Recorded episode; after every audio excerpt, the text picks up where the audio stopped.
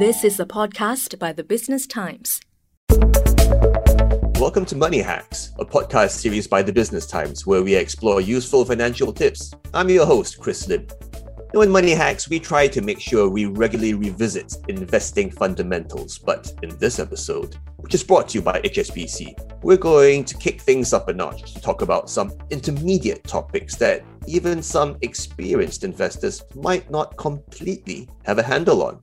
Helping us tackle these knowledge gaps is our guest, Deepak Khanna, Head of Wealth Products and Journeys at HSBC. Welcome to the show, Deepak. Thank you, Chris, for having me on the show. It's a pleasure to be here. So, Deepak, what are the top three financial knowledge gaps that even experienced investors sometimes have? It's a great question to start with, Chris. We know that financial knowledge is one of the key pillars towards financial fitness. So, let's start with what is financial knowledge? It's all about awareness of the wealth management landscape, the financial products, and how they can help achieve one's financial goals. It's about understanding the product features, benefits, potential risk, the fees, charges, and other expenses. In fact, recently at HSBC, we developed an index called FinFit Index, which provides a health check on four key pillars, of which financial knowledge is one of them. So I'm going to quote based on the results of this index. The top gap that came out was knowing which products are suitable to achieving your financial goals. The second one is the ability to compare and select the right financial products. Thirdly, it is about the ability to understand and manage your own risk tolerance. Okay, so basically, top of the list is the tools available to you, these products, these tools. What are the tools available to you to achieve your goals? And then how do you use them to achieve your goals? So coming back to that number one gap, not knowing, not fully understanding the tools, the products available to you to achieve your financial goals, what's the biggest risk of ignoring this knowledge gap? So, Chris, financial knowledge or lack of it will eventually influence our financial decisions. Let me take the first two gaps together, which is about having suitable products to achieve your financial goals or the ability to compare and select the right financial products. So the risk of not matching the right products to the different financial goals can lead to a misalignment between the product benefits and your needs. Let me take a simple example. Let's say you have a goal which has a definite starting date, like university education for your kids. You need to be investing in products which can be liquidated or redeemed at that time. So, if your investments do not have the right feature, you could be running into a maturity mismatch between your goals and the investment products you could be holding short dated products in a long term goal or vice versa. Another example is your portfolio mix. If you don't have a good understanding of investment products, your portfolio can be skewed towards either saving products or products which do not have a potential to grow in a way your financial goal demands it. This can create a mismatch between your expectations on portfolio returns versus what your portfolio can eventually deliver. Based on the FinFit survey, on an average, only around half of the respondents use investment products to grow their wealth.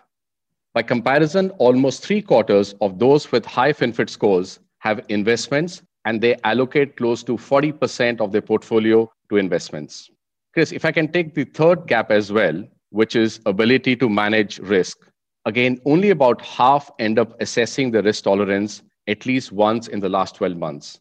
This may mean you're carrying investments which are either more or less risky compared to your tolerance and will lead to an eventual mismatch when it comes to returns or the risk. Okay, so pretty much we're talking about mismatch here between your goals and what you're using to achieve your goals. And of course, risk management is part of that because the level of risk you're taking on needs to be calibrated to your investment horizon and what you want to achieve. Well, let's say you plug these gaps. What's the biggest benefit then of plugging all three gaps? Uh, what does an investor get out of that?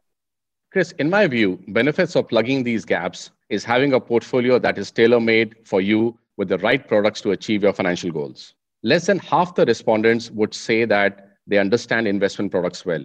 Products like stocks and mutual fund rank high, but as you move towards products like bonds, gold, foreign exchange investments, ETFs, green investments, etc., the knowledge level claimed decreases. So, the benefit of expanding financial knowledge is the ability to choose from a wider spectrum of choices. Another benefit is that investors are in a better control of their financial needs, like being able to achieve better returns on their portfolio, retire at a desired age, owning a property, or financially supporting their dependents. Finally, I would say it's about positive impact on investors' happiness, confidence, and increased satisfaction in the quality of living. And Chris, isn't that what finally matters? Absolutely. If you like Money Hacks so far, please subscribe to Money Hacks on Apple Podcasts, Google Podcasts, or Spotify, and like us and give us a rating. And now back to our conversation with Deepak Khanna, Head of Wealth Products and Journeys at HSBC, about financial knowledge gaps that even experienced investors sometimes have. This episode is brought to you by HSBC. Now, before the break, we're talking about the top three knowledge gaps that sometimes even experienced investors sometimes have such as a mismatch between the kind of financial products they want to achieve their goals, a mismatch in risk management. But moving on to maybe more advanced topics, speaking of knowledge gaps, many experienced investors with portfolios larger than 200,000 Singapore dollars are still invested mostly or even entirely in equities and bonds. Why is diversifying your portfolio beyond equities and bonds important for investors? So, the first response to this question would be that diversification reduces the risk of your portfolio. By adding different asset classes to your portfolio, the risk and the returns are combined. And the net effect on the portfolio risk or the return depends on how these asset classes are correlated. Let me take an example of holding two asset classes in a portfolio which react very differently to a market condition. That is, these are negatively correlated.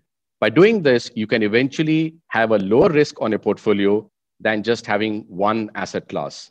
Now, this may sound counterintuitive, but this is the crux of portfolio management. So, the big question always is which asset classes should one hold and what should be the investment in each? And this is the process for asset allocation. Secondly, apart from reducing risk, diversification also allows for room to maximizing the return opportunity. And this is where the question around going beyond equity and bonds will come in. Let's take a hypothetical example of an economic or a business cycle. And let's assume the business cycle has peaked. At this point of time, there is a gradual shift from equities to fixed income. But it is also a good period for things like gold, which act as a good diversifier. Similarly, in recovery stage of a business cycle, asset classes like equity do well, but one could also look beyond to REITs and commodities as they do well too when momentum starts to kick in. Okay, so diversification can both help you manage risk as well as help you maximize returns. And you mentioned gold, Deepak, but besides gold, are there any key asset classes investors should use to diversify beyond equities and bonds? And what are the steps investors can take to balance their equity bond portfolios with these other asset classes? Yeah. So the first step is to build a multi asset portfolio through a broad range of asset classes. And I want to stress on the word asset classes and not products here.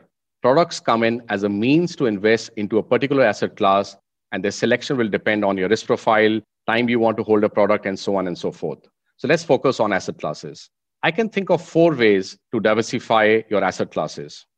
Number one, if you want to stick to equity and bonds, I would say go a level deeper rather than just holding the broad asset classes, start to look at sub asset classes. Take equities, for example. You could look at specific geographical diversification like developed and emerging markets. You could also look at sector diversification. Let me try and contextualize this in the current environment. Given the strength of the economic rebound, it is important to stay invested into the recovery. And for this, rather than just holding broad equity asset class, one could look at exposure to cyclical sectors like industrials, materials, and consumer discretionary. In this economic recovery, you could also look at increasing exposure to Asia and the US as the geographic picks, as the growth engines are there. Similarly, in technology, rather than having exposure to the broad sector, one could look at subsectors like cloud computing, artificial intelligence, online education, 5G, gaming, and many more. Similarly, if you take bonds as an example, you could look at diversifying further into sub asset classes like government bonds, corporate bonds, high yield bonds, emerging market debt, etc. Again, in the current market environment, in a structurally low yield environment, you could look at investment grades or high yield, especially in the US and Asia. So that's the first way of diversifying within equity and bonds. The second way I would say is to diversify is to look at currency implication. There is always a difference between your investment currency and the currency of the asset class. So let's say you're an investor in Sing dollars, you could be investing in products which are or asset classes which are in different currencies. When it comes to investment in bonds, especially the emerging market debt, you need to make a choice between are you investing into that bond in the local currency or a hard currency like US dollars? Similarly, let's say you are investing in broad Asian equities, you could be exposed to currency mismatch. So the question you need to ask yourself, do you want to keep that exposure or do you want to hedge it?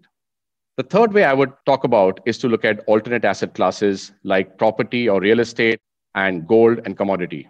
This will also help to further reduce the correlation among the different asset classes in your diversified portfolio and achieve the best possible return for your risk level. Take property or real estate, for example. This sector typically gives high dividend yield, which is attractive. And even in the current environment of low yield, valuations tend to be well supported. Recovery modes are a good period to be investing in real estate as they act as a good hedge against increasing inflation. Let's take gold for an example. Gold is proven portfolio risk diversifier, and we have seen that happening during pandemic outbreak and geopolitical tensions. There remains a place for gold in well diversified portfolios during times of volatility. The fourth area for diversification, I would say, is to look at sustainable investments.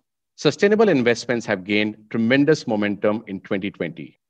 Commitments from governments to be carbon neutral will benefit companies exposed to energy efficiency, renewable energy, clean tech, etc. Decarbonization initiatives can disrupt the transportation and infrastructure sector, evolving battery technologies, electric vehicles, and electricity infrastructure will set to benefit. Let's take, for example, China's commitment to achieving carbon neutrality by 2060. This would mean active development of electric vehicles, renewable energies like solar, wind, waste to energy, smart grids, etc. So I would say, Chris, that one has to look at a very comprehensive view when it comes to allocation of a portfolio and going beyond just equity and bonds? We've got pretty much four ways of diversifying here. I mean, one was sub asset classes, look at that. Second is currency exposure. And third is actually looking at totally different asset classes beyond equities and fixed income. And fourth, you mentioned was interesting themes, looking at different themes, and you singled out ESG as one. Very, very interesting. Any other themes that you could highlight beyond ESG? Yeah, so I think as you said that you know themes are important. One could go further into the technology sector, which has gained momentum in the recent past. But I would say that you know if you start with these four basic principles of diversification, you could end up with a good portfolio, and that's what you know you want to do by diversifying and achieving a better risk and a better return in maximizing your portfolio returns. Thanks for being on the show, Deepak. Thank you very much, Chris, for having me over. We've been plugging financial knowledge gaps that sometimes even experienced investors have. With my guest, Deepak Khanna, Head of Wealth Products and Journeys at HSBC. This episode was brought to you by HSBC. And that's a wrap for this episode of Money Hacks, a podcast series by the Business Times. That was an SPH podcast by the Business Times. Find us on Spotify, Apple or Google Podcasts, or streaming on Google Home. Do feedback to us at podcast at sph.com.sg. You can also check out more podcasts on various topics at The Straits Times, The Business Times, and Money FM 89.3. Any financial or investment information in this podcast is for use in Singapore only and is intended to be for your general information. Any particular investment or decision should only be made after consulting with a fully qualified financial advisor.